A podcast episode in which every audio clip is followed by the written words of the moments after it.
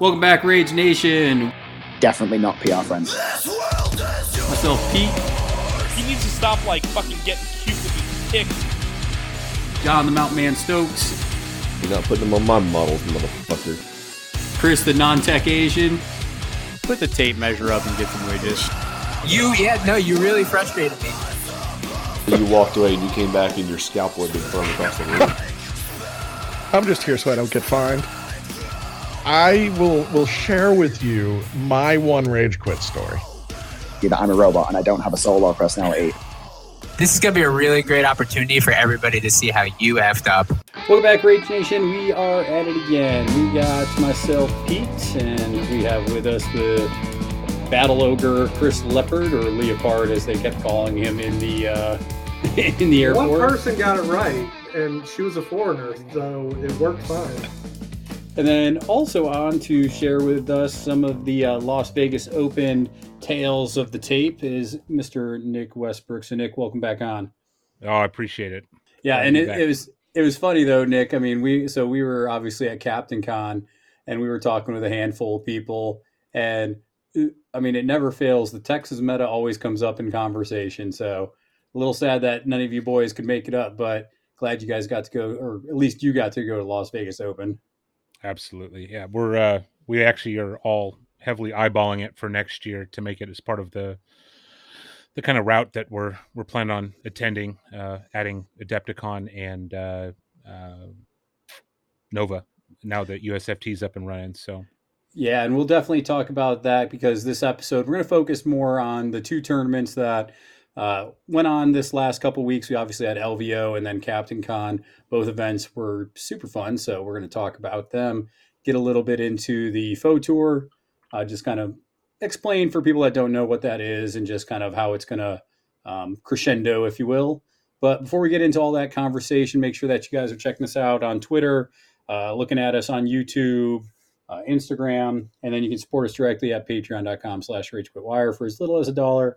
And we're getting geared back up. We have been the last few weeks a little slow with content. That's mainly just because we were gearing up for the con. And now that we got that kind of out of the way, uh, we got a lot of material coming out just because a lot of just a lot of interesting things happen happen in cons that give you idea for ideas for content. So always good to go to those things just to reinvigorate the Malifaux spirit, which is definitely what it did. So, getting into all of this, we'll definitely start with the Las Vegas Open. And people that haven't been to LVO, I haven't. Um, definitely on my radar to go to, if if not next year, very soon. It, it's always a good gaming tabletop con.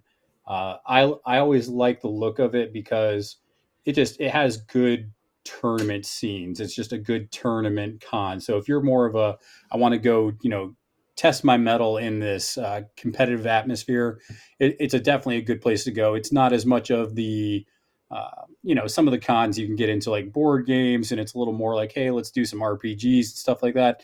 I mean, LVO is pretty heavy tabletop. Just we're gonna do competitive gaming.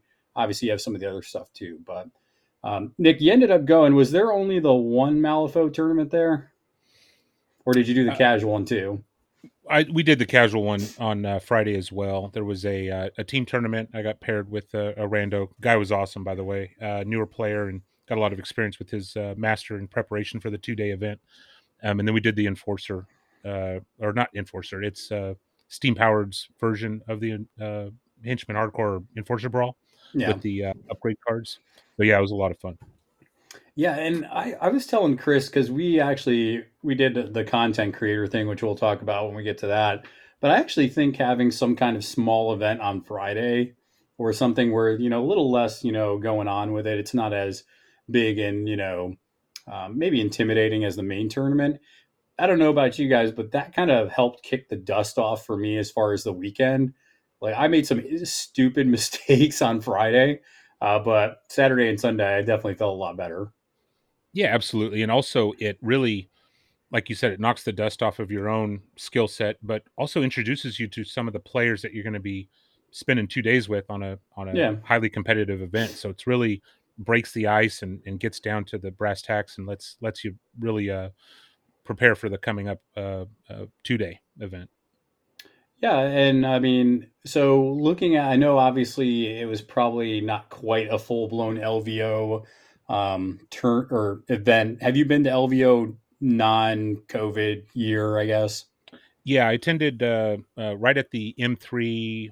Uh, I guess it was right after the beta dropped uh, and went to full release. There was uh, March of 2020, right before COVID, uh, or no, January of 2020, uh, and I got to attend that. We had 18 players, uh, mostly which were kind of beta testers that were familiar with 3E and the rule set. So uh, this was uh, a little bit larger. I think we had 22 players that that That's pretty- attended. that's pretty two-day. good. Yeah, it was good. Well, it was more, good time. more attendees in COVID. That's awesome. Yeah. Yeah, so I mean, but as far as the general LVO, was it about the same amount of people, or was it a little smaller than normal? You know it, that's hard to to assess because uh, the previous year it was at Bally's, which was a much smaller venue, and Oh, okay. this year it was at the Rio where they do the World Series of Poker. And if you've ever been there, there is convention space galore, and they had the entire convention space. That's Uh, awesome. we had almost our own room. We shared it with uh, uh, some off spec Warhammer games that were in the room. Uh, but uh, yeah, it was just it was huge. A ton of people were there for sure, and I couldn't compare one to the other, but, uh, but definitely there was a huge presence there for for gaming. Yeah, if I mean if they're upgrading, that definitely says a lot to I mean growth in the general con, I mean at least so that that's awesome. Always good to upsize and not downsize venue. Isn't that the truth? So what did you end up um with the actual 50 stone tournament? Um I mean what did you end up bringing Nick which faction and which um which crews are you kind of more into in that faction? Yeah, so I decided to go Guild. Uh, ever since titles came out, uh, I think Guild really has a lot of lot of play now um, in the competitive scene, and so I've been really focusing on Perdita too. Um, she's been my kind of go-to girl, um, and uh, the one time I ventured away from her, I, I paid the price in the in the five rounds. Uh, lost by one in one of the one of the rounds, but uh, I think she's just so versatile and and unique, and can shift gears and recover, um, and poses so many threats. I I, I- I love her. She's uh, uh, becoming my favorite master across the board in all the How do you I not get play. tempted to play the butcher though? Dashel looks so much fun to play. the butcher's brutal. It He- is. uh, yeah, You can get and- so many like wombo combos. Like, ki- oops, I killed half your stuff. Right, hundred percent. And then worst case scenario, you've got two executioners with LLC on and uh, uh, hazardous auras that are just wrecking shit in your face. It's, and they can use stones.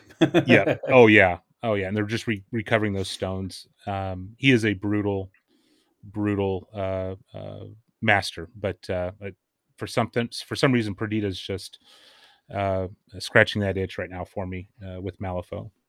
Yeah, there's definitely some things with that new new title that really helped her out as far as just being able to get some card draw, get a little more punch in there, and and I think the crew's definitely benefiting from it. So we're not going to go round by round, Nick, but let's go ahead and just talk about out of just the two days that you played. What were some of? Let's start with first. What was a game that you played where it could be, you know, family, but you dropped a keyword and it just it worked well for you. It fit the pool, and you just kind of went to town and, and did did work. Yeah, I actually uh, brought uh, round two really uh, uh, hits this hits this uh, topic because uh, I went against Rezzers. So Lady J is obviously one of the the top choices going into Rezzers with all the synergy against Definitely. Um, and it was Molly uh, declared uh, at at declaration. So Lady J two versus Molly, it was brutal. Uh, I was able to really halt a lot of the big beaters that were coming into my face by just burying them pinging them and getting them off the board while I scored strategies and schemes. Uh, it was it was brutal, and unfortunately, that that player had to deal with Lady J two for his round three as well from another guild player, and it, it was just I, he wound up getting best sportsmanship for not uh, shooting up the place because it was that brutal. They were like, "Stop it! Stop it! He's already dead." exactly. But uh, yeah, that one seemed to work out uh, really well in my favor um, with uh, Master Declaration. And, you know, I mean, going into Rezzers, you kind of lean towards that direction anyway. So, Well, if you're playing Rezzers, what do you guys think is probably the best option as far as like, okay, I might see Lady J two here. She's gonna super smash Rezzers. What is kind of their option to play out of that? Transmortis is so good against just about everything. Yeah, so don't try to get cute with it. Just be like, there, it's guild. I just need to bring the best I got. Bring the best, the best. Yeah. Um, Molly, although unique, cute, and has a lot of play, you have to be an expert at Molly to really overcome a lot of the shenanigans that guild brings to the table. Uh, the Transmortis kind of synergies really keep you alive, keep you afloat, and and uh, uh, really play the the long game, um, drawing cards and and turning kills into summons. I mean, it's it could really snowball in your favor real quick. Yeah, I was going to say, hard to get good at too. yeah, really that hard. too. I think that also with Transmortis, they just if either Lady J kind of flips bad on something that's important, or if you just get lucky and just smash something, you can really they, they have the models that can really turn the fight. Mm-hmm. Whereas Molly, you know, there's not as much room for error there. yeah, yeah, a lot of I'll definitely speak to I'll speak to in one of my games when we talk about it because there was one game where I definitely brought what I would consider a, a less master slash title, and it, I really paid for it when things didn't go well. But if things did go well, I think it would have went stu- stupendous. But Ah. uh, say love you. Shut up, Chris. Stop shaking your damn head. I hate you so much. Um, all right. So, what about what was something that surprised you in the tournament, Nick? So, what's something where somebody either dropped something or they did some kind of wombo combo, and you're just like, "Holy shit! I was not expecting that."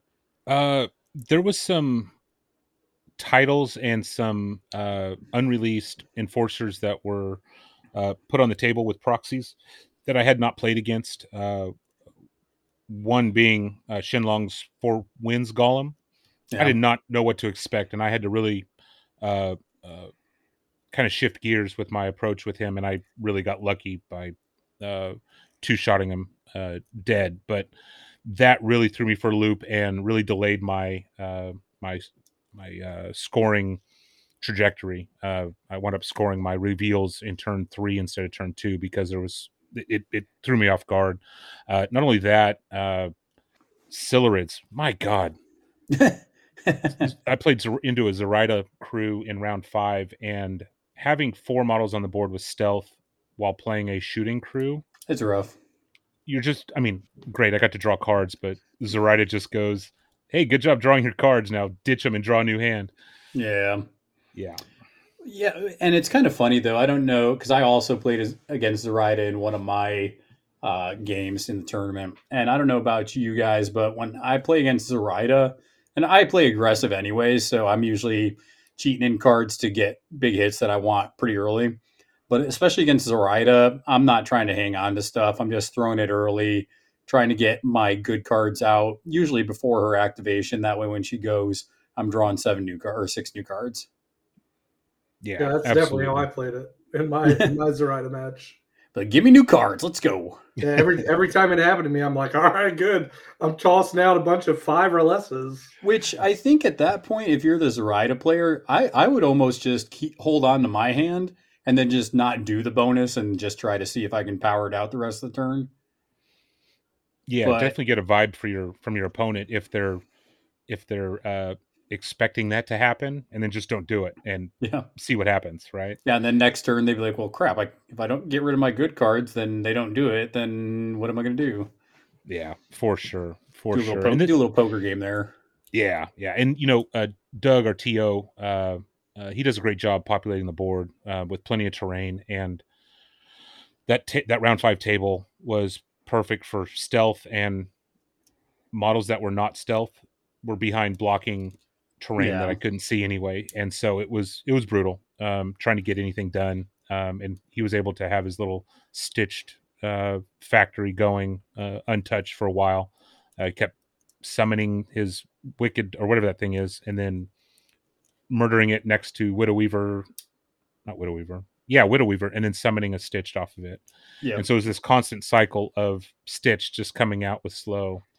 Yeah, and Uh, putting like and- the voodoo upgrade on one of your models, and, and that thing was annoying. It, it- the voodoo doll actually killed one of my uh, killed two of my models because he used the hooded rider to get it down to like one hit point, and then he activated the little thing, hit Zoraida, got the trigger to hit her again, and then took the damage, which means I took the damage. So good Yeah. times.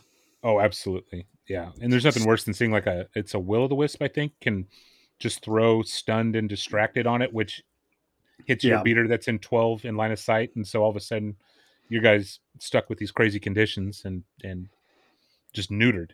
Yeah, so I mean, uh, looking at it, obviously I talked to you, so I know you got towards the top table there. But how'd you end up finishing in the tournament as far as record and out of the twenty or so players? Kind of where'd you finish off in the tournament?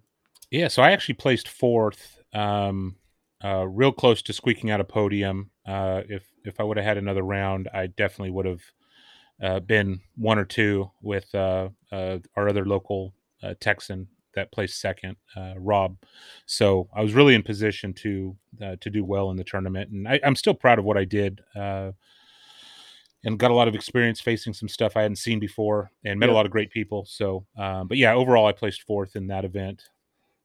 So faction wise, do you remember what was the the top four factions that finished off in that tournament? Yeah, so uh, number one was uh, Neverborn. Number two, Arcanist. Number three and number five were Thunders. Um, and then I was fourth with Guild. So th- those were the top five there. Um, we saw like- a lot of Neverborn at our tournament. There was a lot. as Yeah. much as mu- I just want to say this, as much complaining as there is for explorers and the amount of neutering that they're talking about eradicating, no explorers ever finish top three. Like, I mean, it's it's like unheard of. Well, I think even in the tournament, there were like we probably only had what maybe three explorer players in that tournament, Chris. Yeah, there were three, and I think I I finished top of the three. Or no, Yeah, no, no, it was David. David finished. David finished uh, third, and he was an explorers player. yeah, and he, yeah, yeah, you're right. And he, he was, he was fun to talk to. I enjoyed talking to him. Uh, Yeah. Saturday night, I was talking to him about some Rezzer nonsense that he likes doing as well. Apparently, new Kirai is a son of a bitch to play against.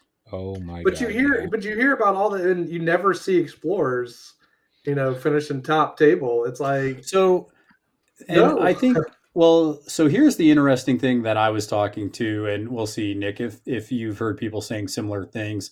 So, a lot of people agree that explorers needed to be toned down a bit. However, a lot of people are now saying that with the titles coming out, some of these titles are so good that there really isn't as big of a need to neuter them because the titles kind of meet where explorers were.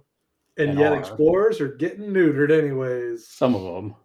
Yeah, I, I tend to agree. Um, I think with the titles that balanced a lot of things out, uh, especially with masters that were uh, heavy in uh, terrain creation and marker creation and uh, condition um, uh, spewing models that were issues with traditional uh, uh, masters and, and keywords. These new titles have so much flexibility and are looking to counter everything that we were bitching and complaining about you know four months ago Yeah. now we're now we've got a whole new list of things to complain about and explorers is still getting looked at as still being overpowered and uh, i think i i join a lot of the the people that play a lot of, of malifaux in that once you learn how explorers society works and and what their weaknesses are and what their strengths are and you can tech against that it's they're not that bad. They're You know, not. you, Yeah. you, you don't uh, rule number one aoe against nexus one. Okay great. That, th- there you go. Don't get in their bubble. Okay that, perfect. You learn that the hard way once and you move on instead of you learn it and then you bitch and complain about it until it gets nerfed Yeah, that's kind of the thing that I noticed. I mean, don't get me wrong, there's going to be some stuff, and it's, it's like this with any faction. There's some stuff that you can't play into into um, explorers. Like as a Bayou player, there's some masters where I'm like, I just literally cannot play this because if I get the wrong explorer master, it's going to be very unplayable. So then I'm like, okay, I'm either going to bring like Maw or Zip, and that's usually going to be okay into whatever I play mm-hmm. And I did ga- I did gamble in the team tournament. Um, I brought uh, brought Brewmaster two into explorers, and he ended up bringing Jedza, and I was just like, cool. He brought Jedza two, and it, it worked out pretty good. I had my monks die, but I ended up uh, killing a lot of other stuff with poison, which was you know great success. Oh, absolutely. Yeah, good old Brewy too. Well, it turns out when you bring uh, Zip as a double master into most Bayou stuff, it's it's pretty good. Oh yeah. Especially Jedza. Zip just terror terrorizes Jedza's crew. Zip It is. terrorizes it's a most bad, crews. It's a bad matchup. I've Yeah, had more right, issues with Zip and uh, uh, Ma than anything. Oh, actually, Ophelia. All by you. I I have major. I issues take it back. Bayou. All Yeah. of them. Yeah, I'd rather play five rounds of ne- against Nexus than Bayou most times. Um, You but, uh, you, you say that, but Pete rage quits against Nexus all the time. Yeah. So it's just kind of funny. Just it's almost like when I have a plan, and it's not even when my opponent denies me, unless it's Nexus. But if the deck's just not going hot and what I'm trying is just not working, and that's when I just get to the point of like, F this game, we're not playing it anymore. So Yeah, Pete's got a real problem, hence the podcast name. I have a bad listen, I have a bad temper. I've managed it very well in my lifetime. I'll have you know.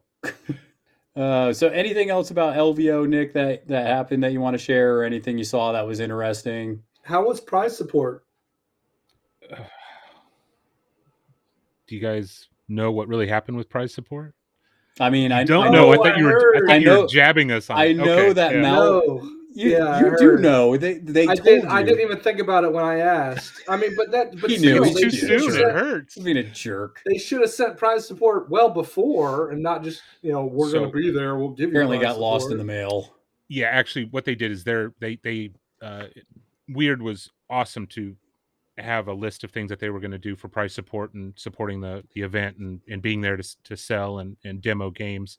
And their pallet that was shipped a week or i i'm sorry a month prior uh got shipped back because for some reason having the word gaming convention on the side of the pallet they think it's uh, gambling related, so it needs a signature, but nobody was there to sign for it like the weeks prior of it arriving, and so it got sent back to to it, uh, Atlanta or wherever they're at, and so it was in the middle of America by the time that everybody was there waiting for it, and they just had to to cancel being there. But they are gonna. Uh, I know Doug is uh, in contact with uh, Kelly. Um, over at uh, Wyrd about price support. They took down all of our addresses and stuff, and so they're going to be mailing out little uh, uh, price packs for everybody. Uh, and so we kind of had to shift gears. Mats by Mars has a few things. Uh, forgot the painting company. Uh, they had some cool stuff that that that went straight to Doug that he brought. Um, so it was overall it was still a, a great time, and and a lot of people were understanding, even though it seems to be a growing trend of of uh, uh, Wyrd having logistics issues that's out of their control. It's just like I, I, I even offered to drive their freaking pallet next year. I mean, Just so it's Throw me the Malifaux Yan Lo crew yeah. list. That's all I want's the Yan Lo title box. Send it to me. I will drive your shit next year. I mean, it's So- players. We're all pretty understanding. We're all pretty, you know, pretty respectful. None of us are going to, you know, try and cheat you. I mean, we're all pretty reasonable, responsible players. I mean, honestly though, when you go to a con like that, I mean, I'm I'm happy enough just playing the damn games that prize like the prize support for the things we played in Chris. I really didn't even care about. The coolest things were Yeah, the, I, the content creator stuff that we got on Friday. So Yeah. We'll Yeah. talk about that here in a minute. But yeah, I 100% agree with that. The entire table, I just, I mean, I even said it to you. I walked up to it and I was like, I really don't need any of this stuff. If I get think- it, then I'll include it in our. I think it's more, and and this is why with the raffle and stuff that we did, I and I gave this feedback to Jesse. I'm like that stuff. You should prioritize the newer and bottom finishing players. It's like a lot of the top players already have this shit, and they don't. They're not playing to win free crews. I mean, it's not. It's not like 40k where if I win like the new faction of the game, that's like winning a thousand dollars worth of shit. I mean, Yeah, a Malifaux crew, you can buy a crew for like less than a hundred bucks. Yeah. So it, it's not a big deal when there's stuff on there. It's like, okay, I mean, I already have that, that, that, that. I don't need that. And um, so that's why I would prefer it prioritizing newer players and people that finish at the bottom to just kind of as a pick me up and be like, yeah, you know, just keep playing and, you know, keep working on your crews. I mean, Absolutely. everything that I've won, it like the past, But however many tournaments I've gone to, it's all gone to prize support. Yeah. Hopefully, uh, people start picking up on that. I mean, like it's just one of those things. Unless you do something unique. I mean, Malifaux stuff. It's like the the top end players for their faction, they're going to get the stuff when it comes out right away anyway. So unless you got brand new stuff, people aren't going to really care. They did have All a right. couple of brand new boxes, but They did, and yeah, the people that placed took those damn boxes. yeah, which was funny. Yeah. Um, so yeah, we'll go ahead and get into Captain Con. So Captain Con was a lot of fun. We just got back from it on Monday, and so we had the team, the content creators invitational on Friday, and then we had the two day tournament Saturday and Sunday. So the content creators was kind of this cool team tournament. Basically, you had two tables and they were two different strats, but they had the same scheme pool. And one team put one of their crews down and picked the table, and the other team then got to match the the pairings that they wanted essentially. So um, yeah, it was it was really cool. The all the content creators got these like custom wicked dolls that Wyrd either made or got made somewhere, and then we got these sweet, you know, Lady J sculpts sculpts that they had with the uh, Lady J kind of standing over the zombie dude and burning his face off. Yeah, that's the wicked dolls. So there's really cool stuff, and that's the kind of stuff where it's like, yeah, that's the stuff I like. So Yeah, I mean, this is cool, man. Somehow Chris smuggled his pin through uh, Yeah, Dude, I got a pin through the airport. with like a like a razor sharp needle. They Oh didn't my stop God. this, but they had to look. They looked at my cards. The cards Right. and your like- soda. had a reflect, and my soda had like a reflective, you know, whatever on the front of the card. So they looked They at it always- like they were opening my bag. I thought they were going straight for that. They didn't. He thought he was going to get his anus checked. Yeah. right. Yeah. Yeah. They, I mean, they the took girl, your the KY girl, away. Hey, the girl That's who checked was. my bag was was she was hot, man. So I was They were I was like, all "Sir, for that. sir, we're going to have to check your asshole." Like I haven't seen any action in like a year. Per- I didn't bring my pin just because that I'm like I don't want to get searched by TSA. I'm like I'm not bringing that shit. I was just I'm happy with the doll, I got the luck with that one because she was hot, man. I was all ready for it. dude. You know it's usually this. this big bur- it's usually this big burly dude that's gonna you know give you the old Right. you know Yeah. No, I'll, I'll take the bus. Fuck this. so yeah, the really cool uh, idea from Wyrd there.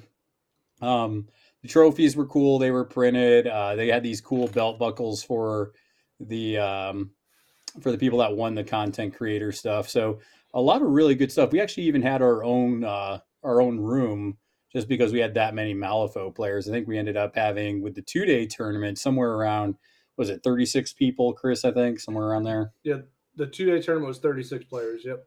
Wow. Yeah, and the content creator, I think there was twelve teams. I think that's that's about right. Twelve or That's a- thirteen. That's a huge turnout. That's fantastic. Yeah, it was massive. Yeah, it was it was amazing. It was the biggest tournament I've ever played in. It was it was fantastic. I loved every minute of it. Almost. Almost, almost every minute of it. So the content creator was cool. Um, yeah, I don't know about you, Chris. Like I said, it was more of a warm up. Um, that was actually so. It's really interesting. Well, this is the first tournament where I actually had to play another Bayou player. And I was like, man, Chris, now I know why you hate Bayou so much. Zip is super annoying. Yeah, it was what was it? It was was it round one? Yeah, it was round one. I had Yeah, Zip. I had Zip versus Zip. his Zip into symbols. and I was like, "Are you sure you can handle this?" And he was like, "Well, do you want to play Zip?" And I was like, "Fuck no, I don't want to play Zip. I play Zip all the- against Zip all the time. I hate Zip." Yeah, I had zero Bayou versus Bayou games, so I was really not knowing Looking what to. back on it, I probably should have played against Zip with Probably. English Ivan or something like that. Yeah, maybe. Um, the I mean, biggest but still, difference. it was you know shaking off the rest, man.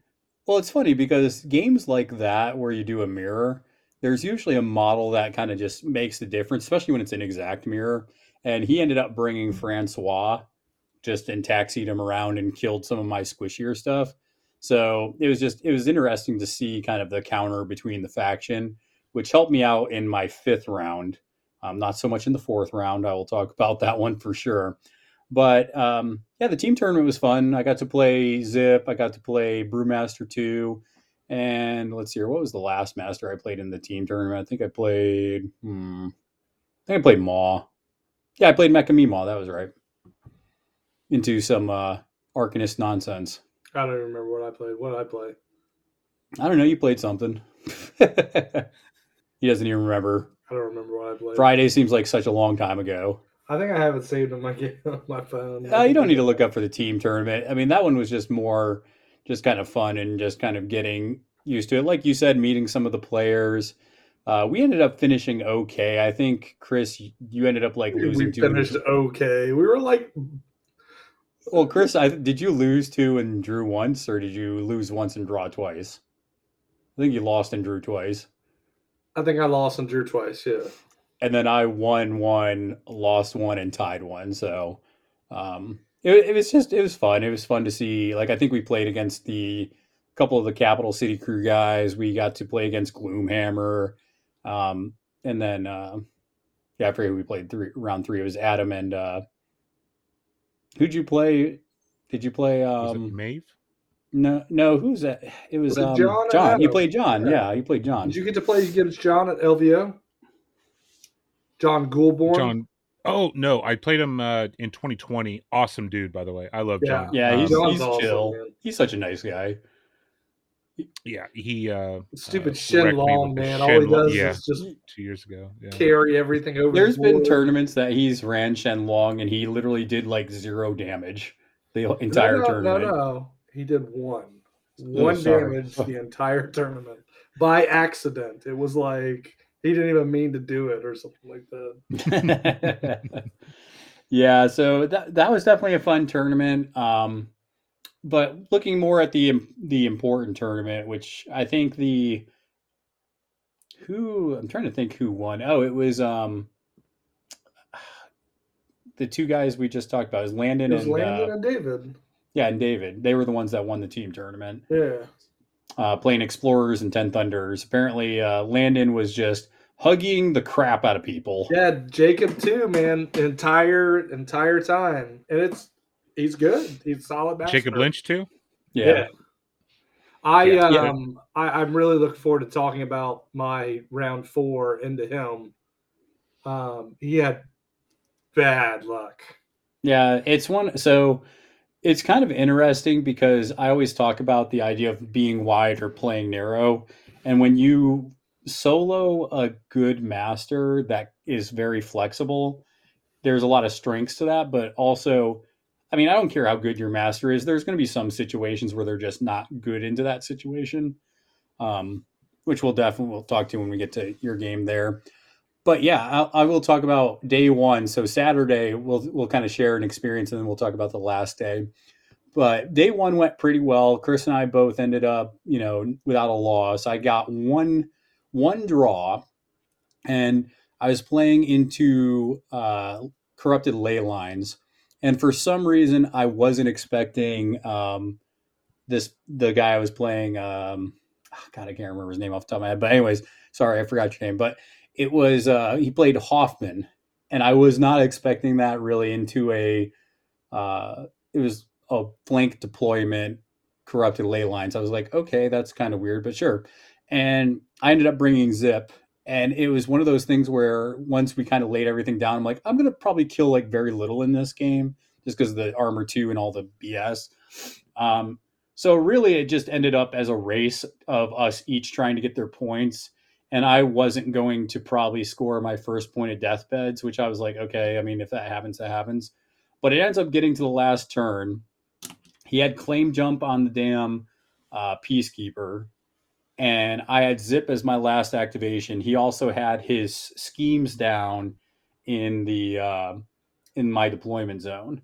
So I'm sitting there and I'm like, I can totally win this game because I'm going to score seven, and he's going to score eight if I don't do anything. So I'm like, I know I'm going to get it to a draw because I can automatically remove his, you know, schemes with 12 cups. And I'm like, as I had a 13 in my hand. So I was like, and I got this 13, so I can easily throw the peacekeeper off of claim jump. So I go in and charge the damn peacekeeper.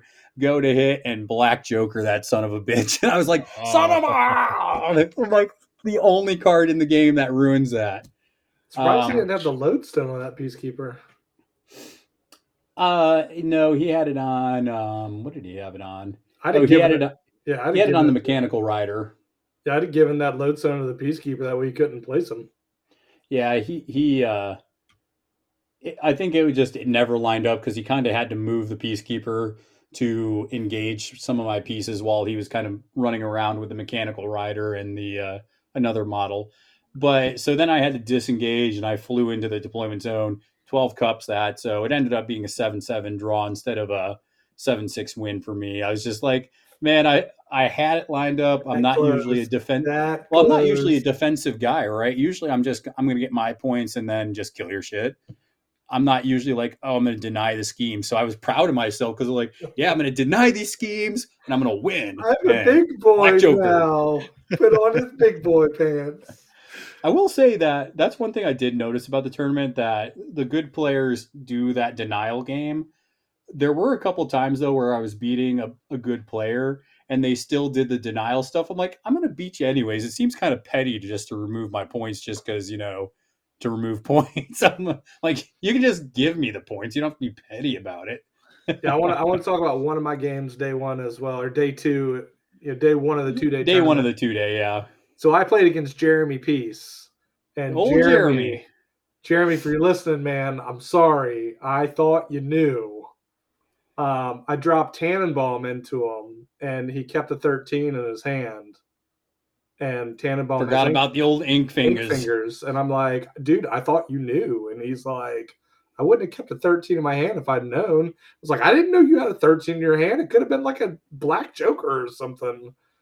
Like I thought you knew. Like you're a, a experienced player. Like Jeremy, I'm so sorry. I thought you knew. I would have told you if I had known that you didn't know. I I think, and this is one thing. Chris and I had dinner with the Schemes and Stones guys on Sunday, and we were actually talking about that. I really think there needs to be a better job between players of kind of a pregame just chat. And it can be like, hey, I'm a new player, so if I'm playing slow, I'm sorry. I'm just trying to figure out the crew. And most players, even experienced ones, will be like, oh yeah, that's fine. I'll help you along. Um, but in that case, I think it would have been good for Jeremy to be like, man, I have like not many games against explorers. Hey, Chris, he can you give me? said that. Yeah. Well, that's what I'm saying though. Having that conversation. yeah, I wish he would I've never seen that. Tannenbaum. What does Tannenbaum do? And you're be I like, oh, told let me I- fucking tell you. yeah, I would, I'd have been like, dude, Tannenbaum. I, in fact, I even told him, I was like, watch out where you place your markers because Tannenbaum, he can push that shit around all day long. yeah. And, and you know, I, I also had Jedza, and I was like, Jedza's going to eat the shit out of your markers. And I get that as a Bayou player too, because like Scamper and shit, people get all like huffy about it. And it's to a point where it's like, you know, if you have questions, let's talk at the beginning of the game, not just about terrain and all this other dumb stuff. There, the focus on terrain is so stupid. I get it's like a big vassal thing and people get all anal about it. But I think the bigger thing is the intent of the game. Like, okay, yeah, this is the terrain. Are you familiar with my crew? Okay, I'm familiar with your crew. All right, let's kind of get it on. Um, that I think that's more important for a positive play experience more than anything else. Yeah, I, I couldn't agree with you more. Absolutely, Uh, yeah. the, the the the the first thing I do when I go across the table with somebody new, I said, "Hey, do you know my crew? Have you played against Perdita two or First Lady thing I J2? ask all the time. If yeah. not, this is what to expect. I will throw out every gotcha because I want them to be prepared, not have any negative player experience, and and and that's one thing I do like about this community as a whole is we're pretty welcoming to new players, even though the new players are probably going to lose a lot. That just comes with time and Yeah, yeah, repetition and helpful when- opponents. yeah. Yeah. You should always expect that. And in fact, like normally halfway through the game, if I'm like stomping the new player, I'd be like, you know, I'm really sorry. I'm not trying to do this. It's a tournament. I'm trying to get my points. hmm And then at the end of the game, I, I walk them through everything that they did wrong. They're not wrong, but you know, everything that they did that they should have, you know, done maybe differently. But that is one thing I did ask Jeremy. I was like, Have you played against my crew before? He was like, Which Jets are you playing? I was like, One. And he's like, That's the OP healer one, right? And I was like, Yeah. And he's like, Yeah, I played against that before. So like Jeremy, I'm sorry, dude. I thought you knew, man. Okay. Also, a I little felt PSA. so bad when he's like, I wouldn't have kept it 13. a little I'm like, PSA for people. If your stuff dies or if it heals and you're playing against Jedza, you're going to take damage instead of healing. Yeah. Stop putting your stuff near Jedza. absolutely. Man, I think the funniest one was when somebody was playing um, Bad Juju and they're like, cool, I'm going to heal four. You're Uh, like, no, you're going to take No, four damage. Taking four damage, you're dying.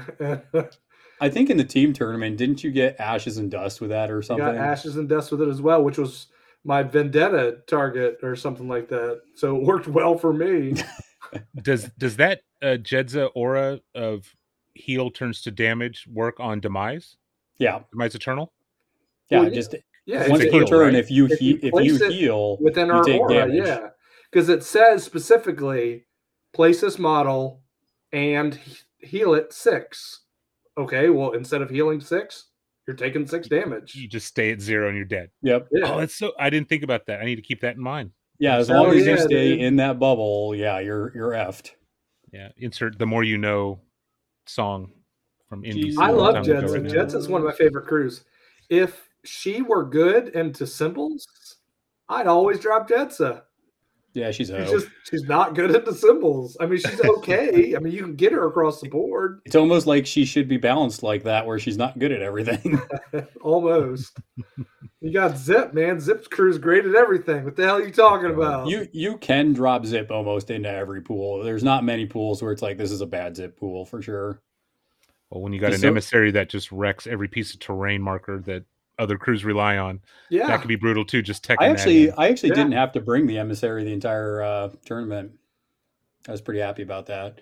Heck Um, yeah. I didn't play against hardly any explorers except for the team tournament, which I didn't need it. And then, um, yeah, the crews I was playing against, I just didn't. It's like there's not going to be a lot of markers there, so I'm not going to worry about it.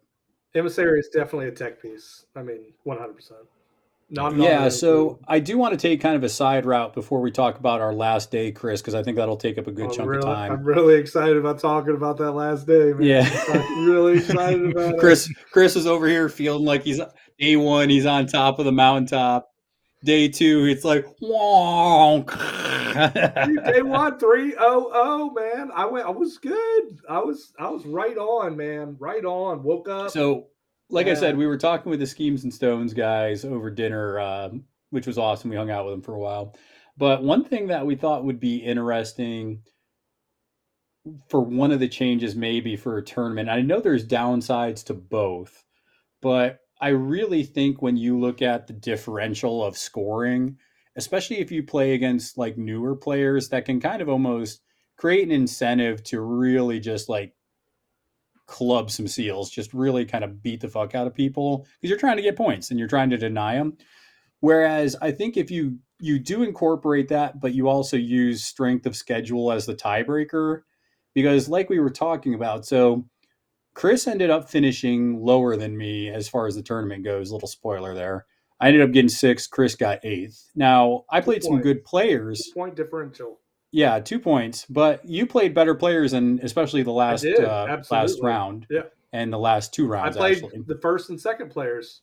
Yeah, and that's what I'm saying is like I think strength of schedule should be at least one of the tiebreakers because if you play the better players, your score differential is going to be lower and you're playing the better players. So if you keep it close, that's actually a really impressive thing because you're playing in these closer games.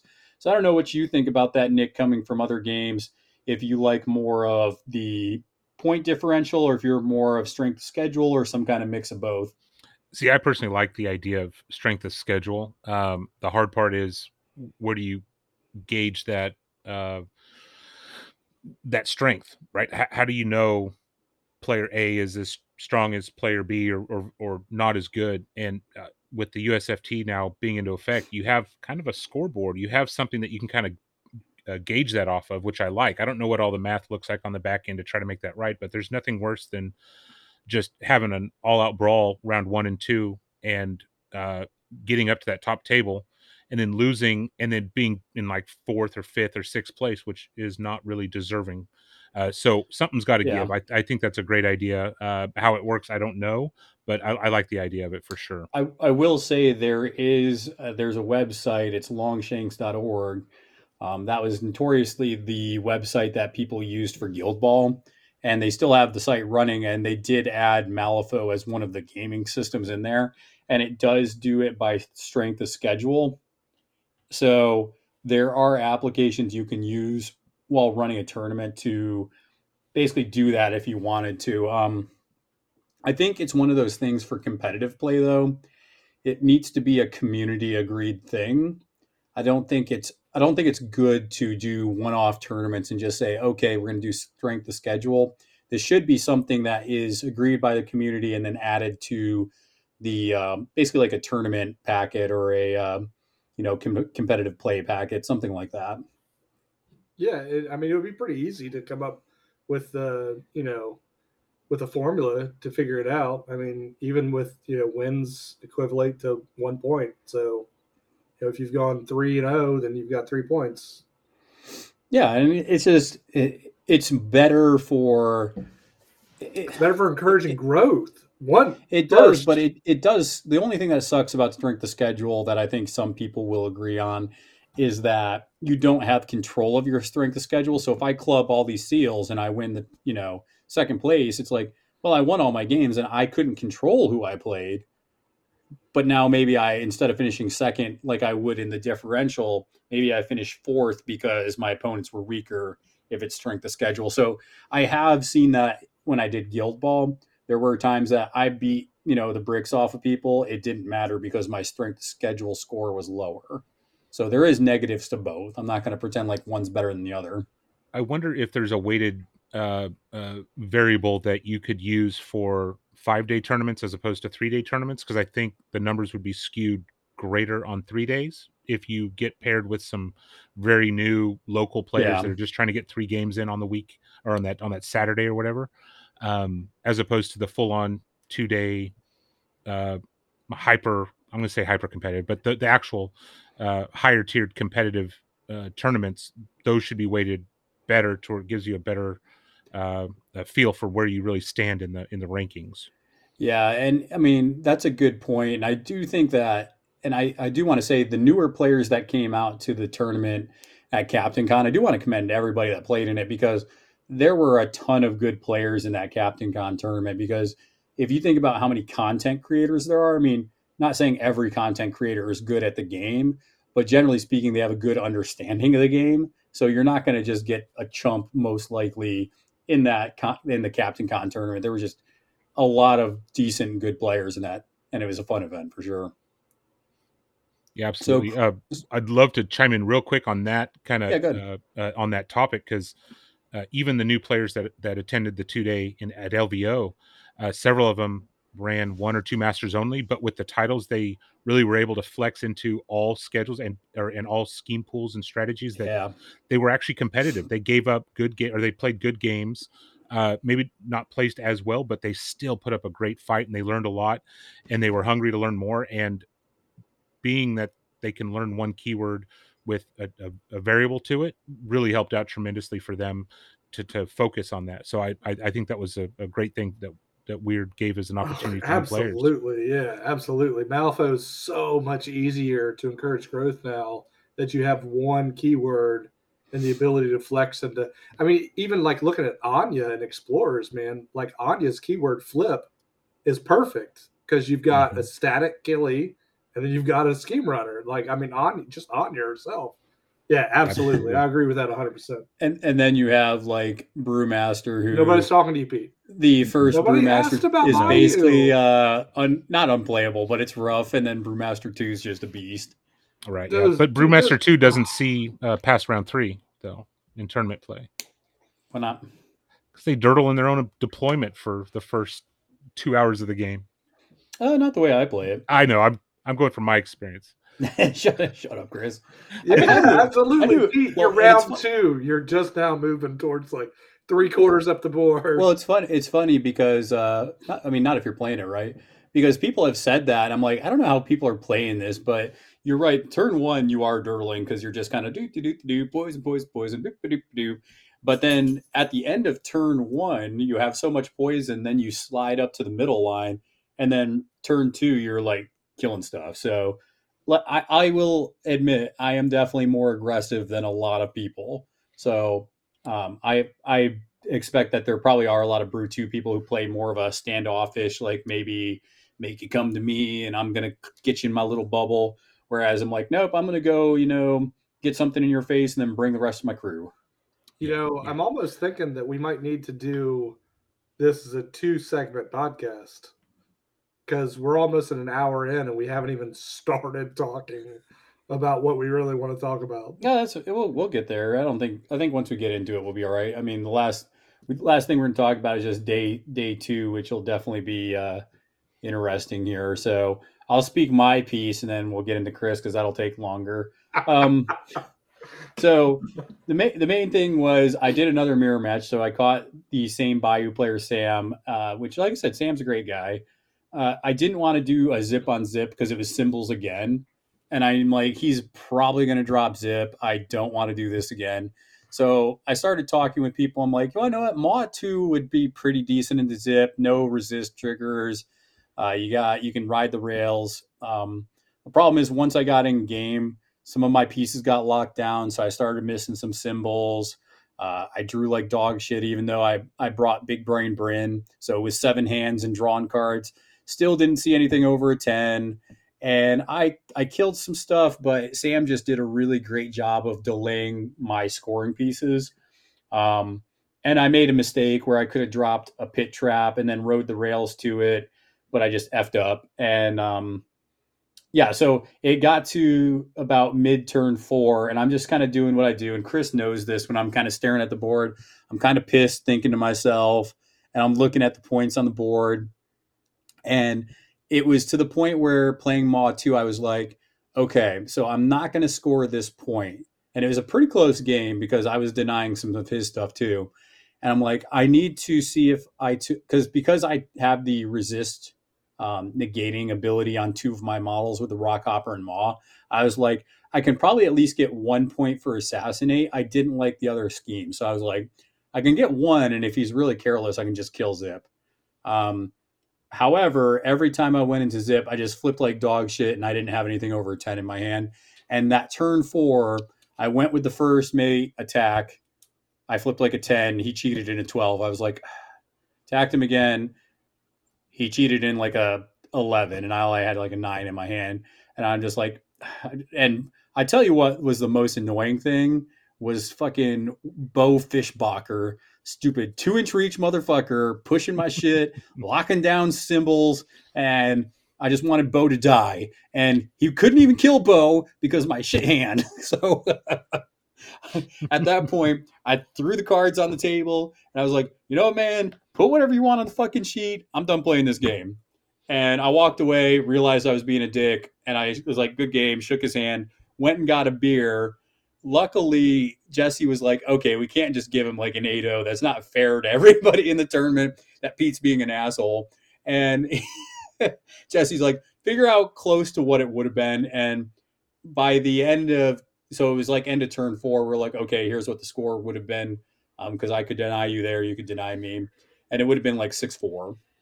So that's what we marked it as, and I was just I was just pissy. I was being a little bitch about it. It's fine, but I I just wanted Mah to do work and she didn't. So I should have brought Mah one just for the the consistency of the card draw in Mah one is just so goddamn ridiculous uh, that I should have just brought her. What's even but, worse is the entire night before we had theory crafted and we had come to we had come to a, a, a what's the word consensus. An under, a consensus understanding that you were going to bring Zipp with Mah as a second master, but then when you woke up, you were like, "Hey, I got this really good idea. I'm just going to drop Mah," and I was like, "Do whatever I got, you want." I had, I had that meme Do of whatever like, you the guy want. like, mm-hmm, "There's the plan." but it was okay because in uh, in the fifth round I played a Bayou player again, so I got another Bayou mirror, and this time it was Mah one versus Mah one, and we had a good old Bayou bash. We both brought two jockeys. Um, Nick, I- I'm going to ask you because I already know Chris already knows about this with me. What do you think about outflank as a scheme when it's a diagonal deployment. I know people hate it regularly, but diagonal, what do you think? Like on either flank or corner Yeah. for outflank. I, I, I think it's very uninteractive. Um, I, I don't like it personally. I don't ever take outflank. Uh, I so like I will say I don't unless I'm playing Mah. because all- you have to do is just throw a six stone bushwhacker over there. And then I usually just float something from my crew to the other side, whether it's a rooster rider or something, or another bushwhacker. Mm-hmm. And it's probably the easiest two points that I'll get. And if you go to try and deny it, I can just drop two soulstone miners and something else to just prevent it. And if you really try to deny it, then it's like, okay, I'll just go score my other grab. Yeah, yeah. I, I I'm not a fan of it. I, I see people that have crews and certain keywords that can thrive in that, but for my play style, I just I'm, I'm facing elite crews all the time in my meta that I, I can't really even. They'll send one guy over there and just mop up one whole corner, and then I'm screwed the rest of the game. Yeah, that's why you gotta, you know, you gotta have the bayou with you because I, I think just Mah in general, that's the only keyword I'll bring it in, and it's one of those things where sometimes I won't even bring it, but I'll I'll kind of make you think I am, and then reveal other, another scheme. So you can also Yeah. just try and bait people to think you're bringing it. right. Which right. I even before. think uh, next next kids, the Nexus Two title. I think they could do that very well with being Yeah. able to spread and the sheer Yeah, volume because they can just send one of the little bastards over and go do it. and they can make things that are insignificant significant. So your summons, Yeah. your crap just turns it, it's next kids or Oh, look, my Not shambling summon- nest I mean, not corner. summons, because I mean, you don't. It's not consistent. You don't consistently get those summons, but I do know what you mean. right. Yeah. But from the shadows, shambling nest can be interactive. You can Yes, veer a portion of your crew over to one side and send your non-summoned shit over to the other side to really offset. But yeah, Yeah, so I, I definitely felt really good after the tournament. I was sitting there at three, one, and one. Um, had really good opponents. Uh, had a lot of great close games. None of them were really blowouts. The only one that was really rough was uh, Jack Daw into Brewmaster Two. That was the only one where I really felt like it, the guy didn't have a great chance, just because Daw is just going to die from my monks just bouncing back and forth. But everything else was a great close game, great opponents. Um, really had fun, even though if I was bitching up a storm in round four. But uh, Chris, you ended up having a really crazy competitive uh, day two. So I know you wanted to share both your games real quick. I do. I do very much want to share both of my games real quick. So for round four, I was up against Landon, who is arguably one of the best players. Yeah, know. he's probably one of the better players at the tournament for sure. at the Obviously, tournament, he he's probably the best player at the tournament. And then you know, just just vassal wide, he's phenomenal fa- player. He's a great player. Yeah. phenomenal player. So I played against him, and um, a ruling went my way that I Pete and I still the, agree. the luck thief debate. luck thief debate versus English Ivan. It's still Nick's it's not, just like, it's not been officially ruled. Like I can't find any. I I know the Gwyneth Maddox and the ruling where it's immediate and stuff like that, but it's never leaving my card. And they Wyrd still hasn't come out and said anything that I can find. So hmm. Ivan, before it leaves my card, I'm changing it to a crow. Yeah, so the, the funny thing is when you look at the timing structure, Luck Thief's ruled like, oh, before you go in with concealment or anything else, you know, tallying that all up, you got to put Luck Thief basically first. Yeah. However, luck thief with Ivan's it's- co- The crow is a cost, right? You can go, okay, I'm going to, you know, remove this positive as a cost, Yeah. which is a step higher to go ahead and then just get a straight or whatever, which is what you did. which is what I would, and we called a judge over, and for lack of an actual ruling from you know Wyrd, the judge was like, "I'm going to have to go with the English Ivan player because it in the timing sequence, it looks right." And to be fair, Landon did get a little tilted here, but it's not his fault really. Yeah. Because in the team tournament, there was another judge. It wasn't the same one And who he ruled the it in his favor. Yeah, absolutely. So it kind of threw him off that in one event it worked It one threw way and him the other off one. tilt. Absolutely. Well, anyways, so I mean that like decimated Lynch. Just me having that you know that ability to get the crow every time. Um, and I'm you know straight flipping instead of you know minus flipping. There were a couple of other interactions that didn't go well for me, but I mean I had that game in the bag, and he was so off tilt. Like, dude, he dude even apologized to me like after. He's like, dude, I'm really sorry. I'm being an ass. I'm not trying like I you know, and I was like, I understand. And I now uh, you know, looking back on it, you always need to go all in in tournaments. Like Nick, I don't know if you have ever have any experience.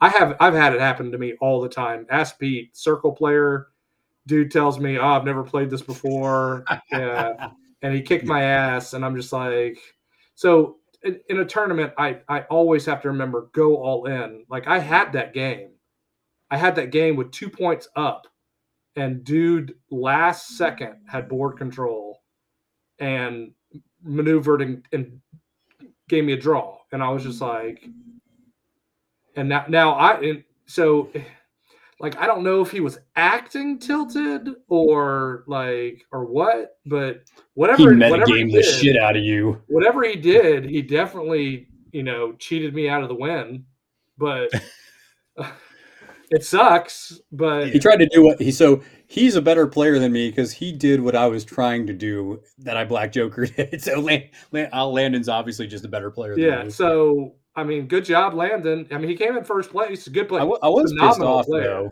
But yeah, was he was off. I- so tilted. I didn't get to talk to Landon. So Landon was on the Ten Thunders episode that we did for the faction guide. And I just, for some reason, I just didn't get a chance to talk to him. He was always talking to people, and I was always talking to people. But definitely, congrats to him, though. So, that I mean, it was it, that, that was a fantastic He- game, though. Super, super tilted. And I'm glad I drew him, but I had the win. Two up, I had the win. Like I'm talking brother. seven five. I had the win, and he came up. Hey, I saw it. You don't have to tell me. Yeah, it, it, it that pissed me off. And then the last game, dude slow played me. He's playing Zoraida and Pan, Zoraida one, Pandora two. Dude has half as many models as me in Nexus, and I use thirty percent of the time, if that. He used seventy percent of the time.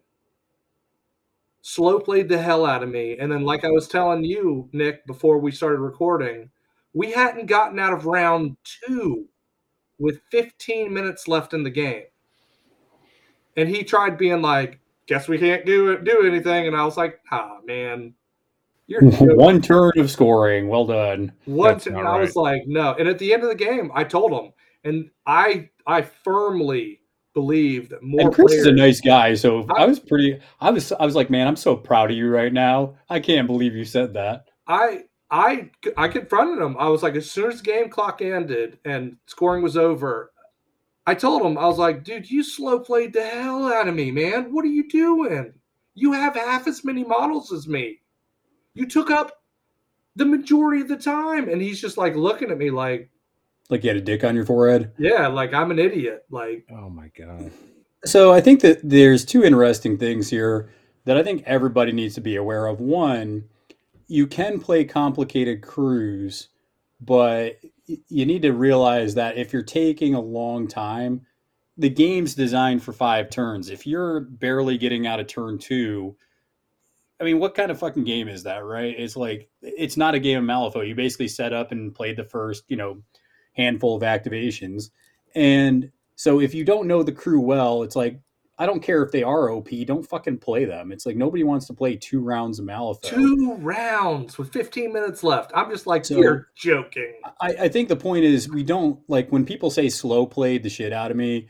It's not that it's intentional because I don't think many people do that. I think when you get slow played, it's because you don't know your crew, or especially when you play Zoraida, people need to get off these obey masters where they get stuck in their head for like 30 minutes trying to figure out the perfect activation. It's like just, you know, either shit or get off the pot. Let's go. Right. Also, including day two, yeah, day two, round five, mental exhaustion's a thing. I get AP analysis paralysis happening, but and I'm not saying the player did like this intentionally, but if you think about it from the player you're going against, this is round five. You're both playing for something. It was it was there was two top is- tables. Yeah, this is that was one of them. this is So it's like- coming in second instead I- of I tell-.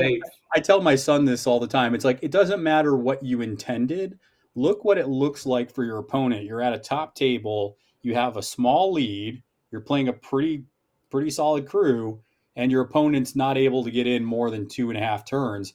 If I, I mean, I don't care if you weren't doing it intentionally. It has to creep in your opponent's mind that man. I mean, did you just like get a lead and then you're just trying to drag it out and make time go by so that way you just get the win?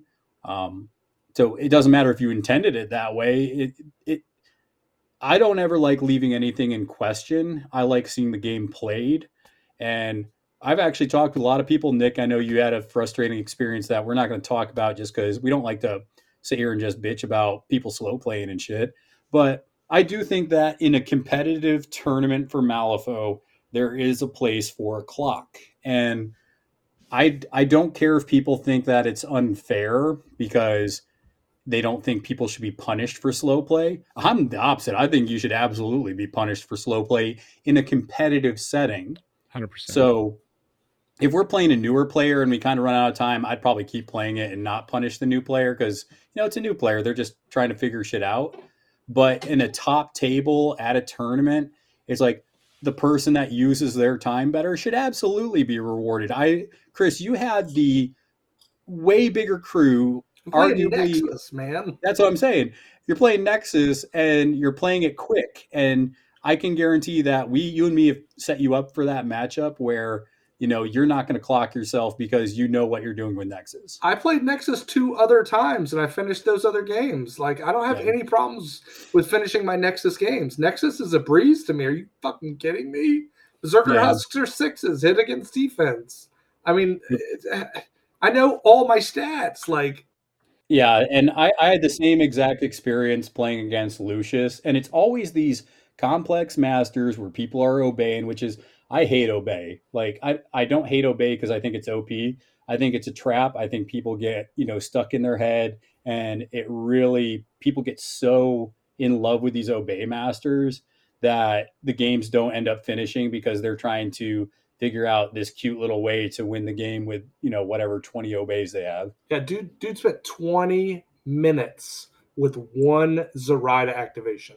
You know, don't get me wrong. I've been there before where I'm, and Chris, you and me do this all the time when we're playing at home. This is Where ca- we'll- yeah, that's casual, man. Yeah. And that's what I'm saying. But we'll be sitting there like thinking for like 20 minutes. And eventually we look at each other like, what the fuck are you doing? Would you just go? Yeah, let's do this.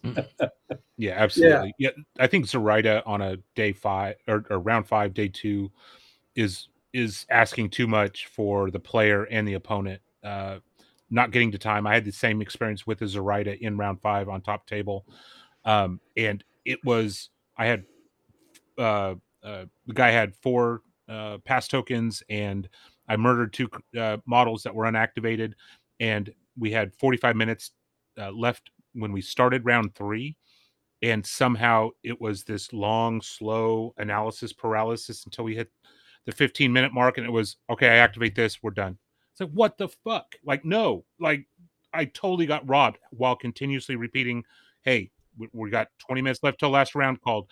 We got 10 minutes. We got five minutes. We got three minutes.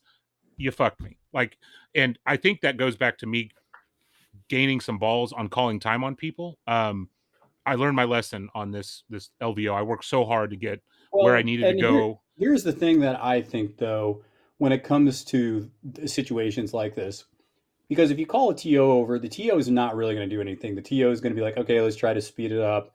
The person can still slow play. And like I said, it doesn't have to be intentional. That's not the point. Right. But if there's a clock, there's a neutral thing now where basically it's like if you slow play and you use all your time, I mean, in War Machine, it's a death clock, which is the extreme, and I'm not really a proponent for that option because I think just when you run out of time, you lose is not a great way to go about it.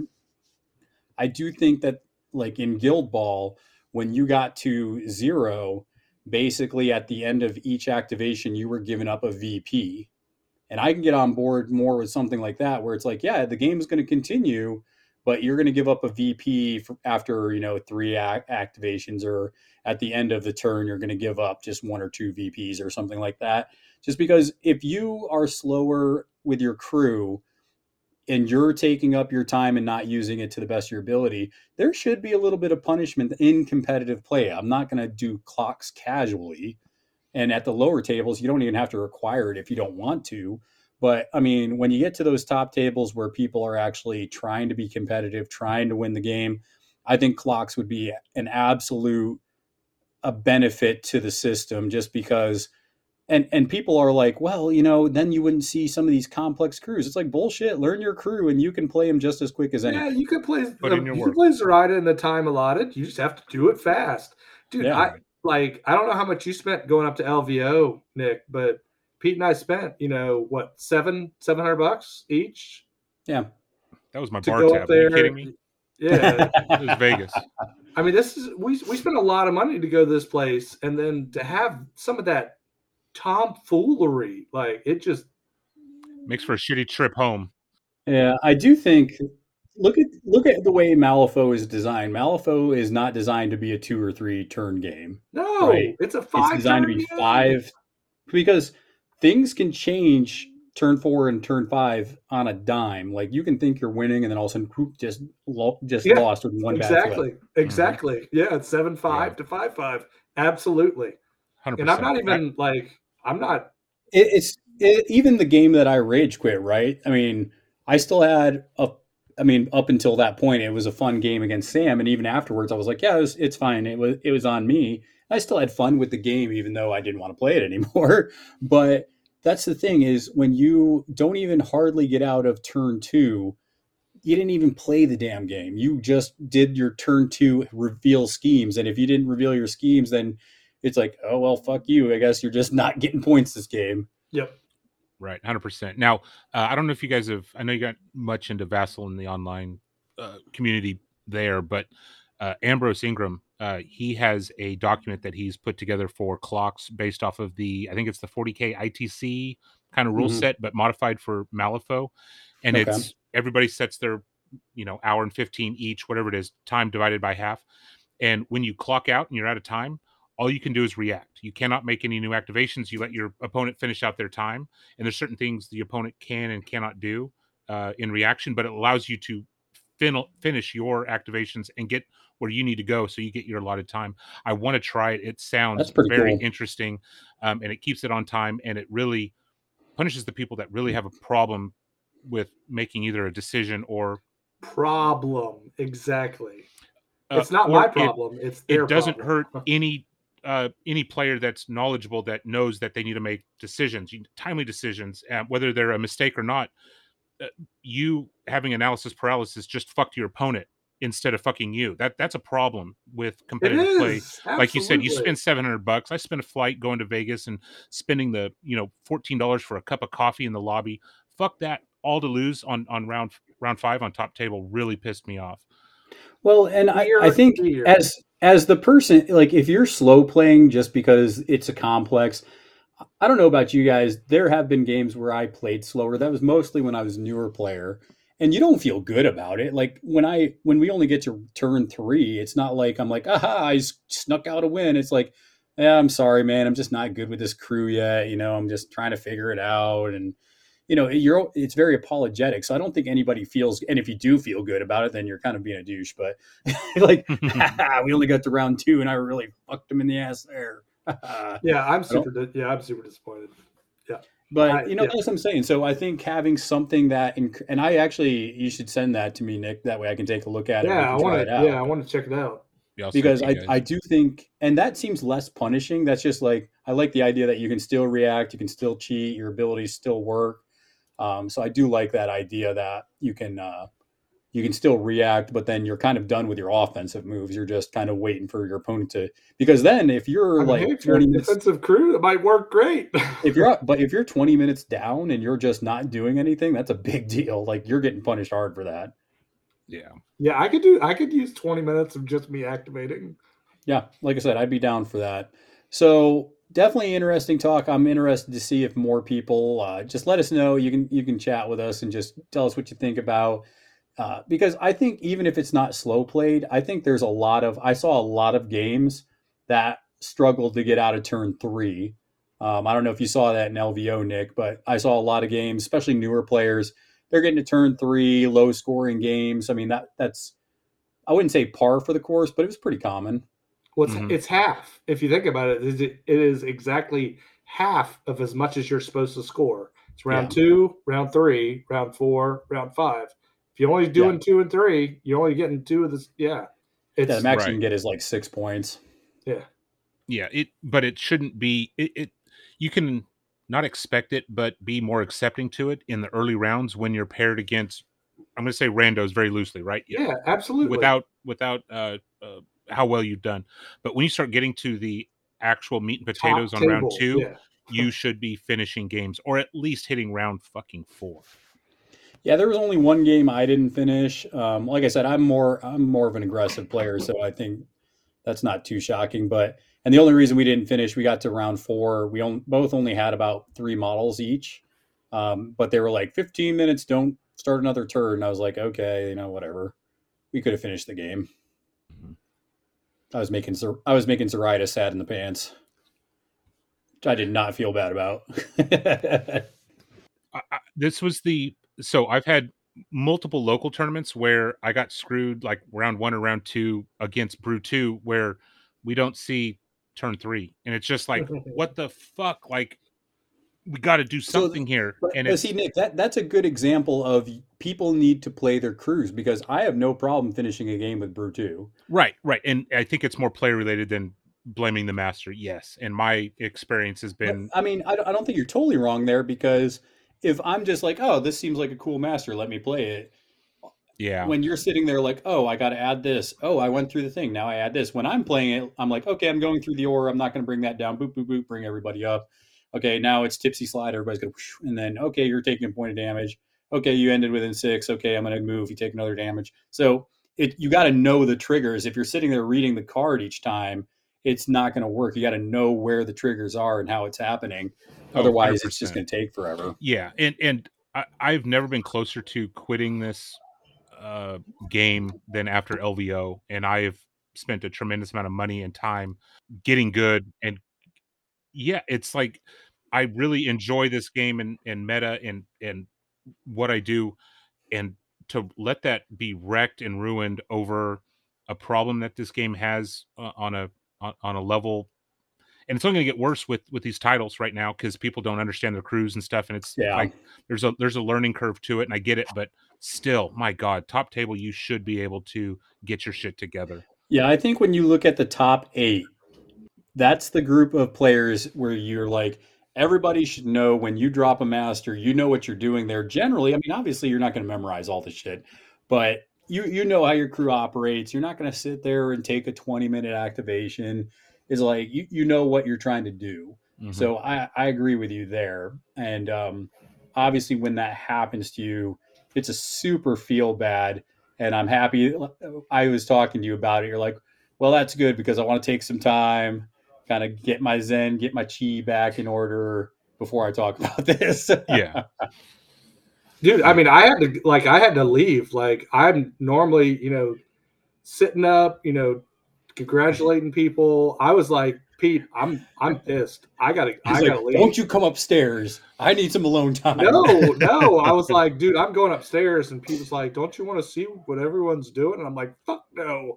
I'm about Yeah. to explode. Like Nah. dude, yeah i walked away from the table and left all my shit set up the way it was at the oh yeah at i left all like i the 15 minute mark. door. and i went to go to the bar that was down the hall that closed early those bastards uh, so i was even more disappointed when i came back but dude i i still i'm still salty It- It's but the, see the funny thing, and I, I realize that there's some people where this kind of talk's uncomfortable because people are like, oh well, you're kind of you know attacking this and that. I like I look at it as one. It's a little bit of therapy therapy for Chris and uh, Nick here. You know, getting some of the weight off the shoulders, talking about some problem. But I think that this is a generic problem with Malifaux that the game's designed for five rounds, and if you're not getting at least to round four, that's a problem. And I think there are lots of games each round that only get to round three, and that's a problem. And as a community, and I'm interested to kind of see that from you, Nick, because we do need to come up with something for tournament play, some kind of organized play document that is like, okay, when we're doing a tournament, especially one of these bigger competitive ones, we're going to use this system to help keep to help encourage people to finish their games, get later in the rounds. And the biggest thing I would encourage people to do is play your crews. If do what Chris and I do when we know we're going to an event, and you probably do the same thing, Nick. Practice the crews you're going to play. So, like leading up to this thing, I played the crap out of Brewmaster 2, and Chris hated it. Play the crap out of, you know, uh, what else? I Zipp and Mah. I mean, Mah I have, so I, I just I know Mah pretty well. And then um, I didn't do so much. And I actually probably the reason I didn't play Ophelia is because I don't have as many games into her, and I would be reading a lot of the cards, especially Ophelia 2. And I'm just more comfortable with the other one. So I just I didn't drop her because I don't know her as well, and I don't want to put me and my opponent in that situation where we're not likely to finish the game. Right, right. Or also, once you get that practice and those reps in, you're able to find time savings. Uh, where, Yeah. for instance, uh, uh, Perdita two can pulse out shielded to all family models within twelve. Well, if you know you're going to have to put out seven freaking shielded on from dice that you do, you go, hey, I'm going to put shielded on these guys. This is the end of my activation. Your turn. I'm going to go do it. And so you do it while they activate and do their thing. So you're saving time. You're Yeah. finding these ways of progressing the game further without being a burden on the game. Yeah, and Um, something I do with uh, I do the same thing for Brewmaster. I have dice, so there's like two or three dice for each model, and on a card on the side, I actually have the poison levels written out. So that way, I know okay, this person has ten, I can move this many inches. This person has twenty, I can move that many inches. So it really cuts down on just the bullshittery that you have to. Well, how many do I have? That's like five. I wasn't paying attention. Did you give me credit for that? Credit for what? Uh, for giving you the, the incentive to Oh no, it was, it was my, it was my idea. But... No, it was my idea. I even Yeah. did it for him on my You strategy did. You, card. you did, and I, I was like, "That's a good idea." had it right my next to him, and then he was like, "Oh, that's pretty good." Oh, I love Brewmaster too. That's that's just what I want that crew to feel like. Um, so I, yeah, as an, as a just community, let's try to yeah, I got you. Let's try to figure out some kind of clock system that works a little bit better because the round timer it's just it's not proactively going to help or prevent this kind of uh, feel bad. Yeah, I Feel mean, if it's top table, I'm just gonna call the judge over halfway through and be like, "Dude, this this guy's slow playing me. You're gonna have to figure Yeah. out something." Yeah, and that's why I'm saying, but it's better to have that neutral mechanic. That way, it's just like, hey, you're out of time. I'm just gonna fuck you in the ass now. Let's go. What about Yeah. uh, making uh, you complete your game in top tables uh, on on round five when it when the when it counts? So just let him, just let him finish the game. let them game. play it out. And I mean, it, it's going to be kind of rough on some of these cons where people are flying in and out and people have flights. That on was the big problem Sunday. with Yeah, that's the big problem right there. Is Yeah, that game would have last? I mean, that game could have lasted a while. so at that pace. la- yeah, last story I'll share just to kind of it's just funny you bring that up. I was playing uh, that Neverborn player, and he was like, it, it was funny. I was just laughing with him about it. He was like, "Man, I, I usually play it. And my games take a lot longer. It's going to take me, you know, a while to get used to these tournaments where it's a little more, up, you know, upbeat and uh, faster pace." I was like, "Oh yeah, what is what does it take you? Like maybe three, four hours to uh, finish a game?" So, oh, we're usually playing a game for like five or seven hours. I was like, "Whoa!" I was like, right. Dude, I'm getting two, nothing else two, to do three games Jesus Uh, I mean, I, but I mean, if we're drinking beer and hanging out, I guess. But yeah, oh man, so sure. great events. Uh, last thing before we uh, wrap this thing up, uh, if you haven't been paying attention for the U.S., I know they did. I think a post in a weird place on the dreaded Facebook, but the U.S. Faux Tour is kicked off. So LVO was the first event, and the uh, tournament that we just went at Captain Con that was the second event. So yeah, if you don't know, that. Yeah, if you don't know what that is, basically it's it's like a U.S. Masters tournament. Uh, as long as you run a tournament, and this could be anywhere in the United States, if you run a tournament that has eight or more players, you can submit it to the guys that are running it, and you could probably do that through Facebook. They're going to get a website up and running where you can submit it as well. But you basically just say, "Here's who ran, here's the scores," and they'll run a tally of it and then the masters tournament there's going to be a masters and then a casual tournament for people that didn't make the cut um, are going to be in um, Nova, and I think Nova's in September. I want to say I think you're Where right. is Um, Nova? Is that DC. DC? Yep. And Nova is always a great time. So um, whether you make the cut for the Masters or if you're going to probably scrub out like me and you know go to just the casual tournament, um, Nova is always a great time. So I'd encourage people to go play Malifaux there, uh, whether you make it or not, Yeah. because there's going to be two events. So you'll have games to play whether you're in the super competitive or if you're just in the open. Yeah, So- and if you're limited to one tournament a year to travel to, that's probably the one to do it That's a because so many people are going to be there. Um, uh, you really get a feel for the whole community uh, as opposed to the the, the one offs based off of territory.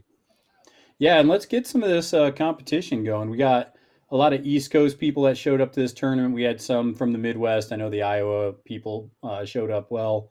Um, get the Midwest going, get some Western Malifaux going. Uh, just really kind of get your get your regions playing some tournaments, getting the results in, and that way we can all meet up in um, at Nova. And I think it's September, but we'll we'll see once they post all that information. Um, but yeah, Nick, thanks for coming on. Anything you want to share? Anything you want to say before we roll on up out of here? No, just appreciate what you guys are all doing, and and uh, uh, for your listeners, support your content creators, guys. This is a uh, labor of love. Uh, throw a few bucks back at them to to to show that you support them, and uh, it goes a long ways. I know it does. So, thank you, Pete. yeah, def- Chris. yeah, for what you guys do. definitely, definitely, and we appreciate you coming on, Nick. You have a lot of just I, I I like listening to your meta in generally, just because I feel like I- I'm kind of like little orphan Annie, where I sh- I should belong in the Texas meta, just because I love smashing pace and being aggressive. So that, that's the meta here. I think I belong to. Texas Meta needs to run some tournaments on weekends I don't have Cassidy so that I can get out there. I, and I told have Nick, it's fun. like, hey man, let me know if you guys got a decent sized tournament. and Chris and I can see if we can come out. especially if you give us a place to stay. Oh, 100%. Uh, second Saturday of every month, we run a local tournament. Our our game store that we that supports us uh, is uh, uh, moving locations to uh, they're quadrupling the size of their wargaming space, and instead of us trying to piggyback off of Warzone Houston for a, G, a local Houston GT, we're gonna run our own Houston GT. I mean, there's not much else to do in Houston. It's not like Vegas where you can go gamble as Yeah, well on right. vacation. So we're, we're planning on a uh, on a GT that doesn't uh, overlap Gen Con and freaking every other major event across the country like Yeah. these other 40k tournaments seem to do. So uh, we're planning on a GT here in Houston, and we're centrally located. It's easy for everybody to come to us, um, uh, at least uh, with enough preparation. So uh, Yeah, and you guys are in the eastern part of the state, so that's a little easier too. Oh yeah, yeah. Major hub, international airport. Uh, uh, Southwest has cheap flights all the time. Hotels are cheap out here. Um, here, everything's better and bigger. So um, That's what come on out and have some fun. I know. I was waiting for that. I was waiting for that. Um, but yes, uh, absolutely. I, I'd love to have you guys out, and uh, we'll talk offline about uh, accommodations because I'm more than happy to to bring you out for as, as close to nothing to to enjoy your company and and grab some beers and play some games. So. There we go. Yeah, and I, I will say when you go to these tournaments, realize that there will be some feel bads. You can just do a little crying with your sad tissues and get over it. It's fine. so people hearing us bitch about this, don't worry about it. It's all in good fun. Worry Chris will get about it. over it. His his vagina's sore, but it'll be okay. Worry about it. Luckily, Pete has the casting couch, so That's right. Hey, we got we got an OnlyFans. It's okay. there you go. All right, but I think with that being said, we're gonna go ahead and uh, definitely flip some more tables and flip a lot of cards, and uh, I'm gonna give Outcast a try. So uh, we'll see how that goes. Gonna do some rewinding. Talk to y'all later.